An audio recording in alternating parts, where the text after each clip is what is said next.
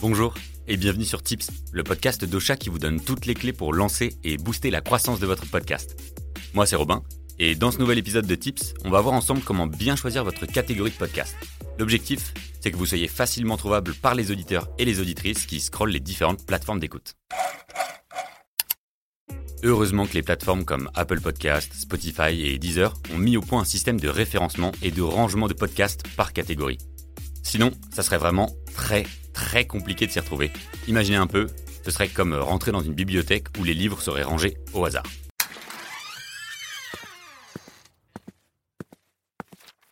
Bonjour madame, je... Arrêtez de crier s'il vous plaît. Vous êtes dans une bibliothèque tout de même. Pardon, je, je cherche simplement l'almanach de la podcast, podcastologie.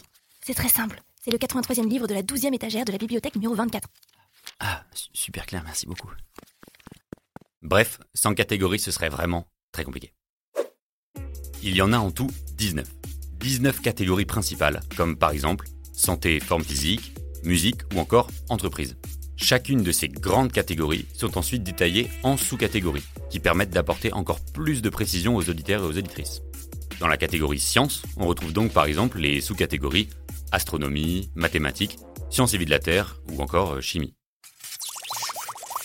Bref, c'est hyper pratique pour pouvoir trouver un podcast sur le sujet qui nous intéresse et pour se laisser surprendre sans perdre trop de temps à parcourir des catégories à rallonge. Sachez que les plateformes d'écoute sont à l'écoute de leurs utilisateurs et de leurs utilisatrices. Ils créent donc de nouvelles catégories pour leur faciliter la vie et répondre à leurs besoins. Par exemple, les catégories fiction et true crime n'étaient pas là au début et sont apparues en 2019. Mais alors, comment bien choisir sa catégorie? Sachez que si vous listez votre podcast dans une catégorie qui ne lui correspond pas du tout, les plateformes risquent de totalement l'exclure de leur catalogue. Donc faites attention et ne mettez pas votre podcast de compte pour enfants dans la catégorie sport. Maintenant, soyez aussi précis que possible en choisissant une sous-catégorie qui correspond bien au thème de votre podcast. Ça a un double avantage. Déjà parce que la sous-catégorie étant plus précise, votre future audience vous trouvera plus facilement en fonction de ses centres d'intérêt et aussi parce que vous serez non seulement référencé dans cette sous-catégorie, mais aussi dans la catégorie principale.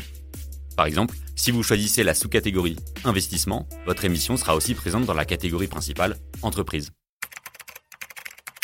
Vous devez aussi prendre en compte le fait que certaines catégories sont plus concurrentielles que d'autres et que ça peut avoir un impact important sur la croissance de votre podcast.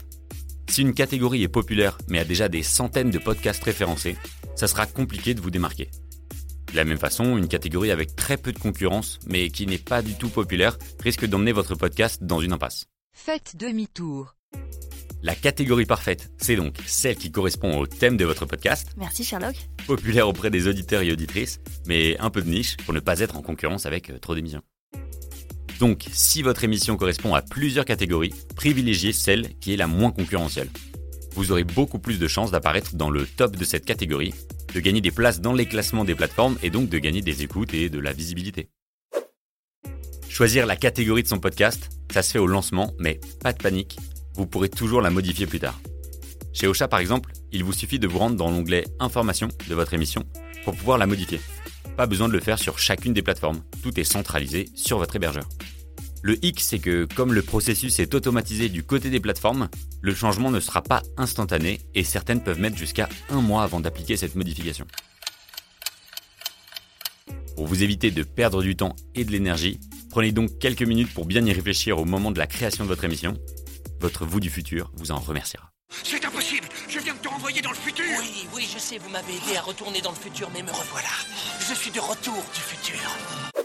Avant de terminer cet épisode, il faut quand même nuancer l'importance du choix de la catégorie par rapport à d'autres leviers de découvrabilité de votre émission. Oui, certains auditeurs et certaines auditrices prennent le temps de parcourir les catégories pour trouver un nouveau podcast à écouter. Mais la majeure partie en découvre grâce au bouche à oreille ou bien tape des mots-clés dans la barre de recherche des plateformes. Le plus important, c'est donc de choisir un nom qui correspond bien à votre émission, qui s'écrit facilement et qui permettra à votre audience de vous trouver. Et voilà, c'est la fin de cet épisode de Tips. J'espère qu'il vous a plu. N'hésitez pas à noter notre émission sur Apple Podcast et Spotify et à nous laisser des messages ou commentaires sur les réseaux sociaux. On adore les lire avec Emma. Cette semaine, on aimerait remercier Priscilla pour son commentaire sur Apple Podcast. En plus d'une super plateforme, le podcast Parfait, c'est ensemble qui permet aux podcasteurs de toujours s'améliorer et trouver toutes leurs réponses. Continuez comme ça. Smile est content. Merci beaucoup pour ton message. Promis, on continue.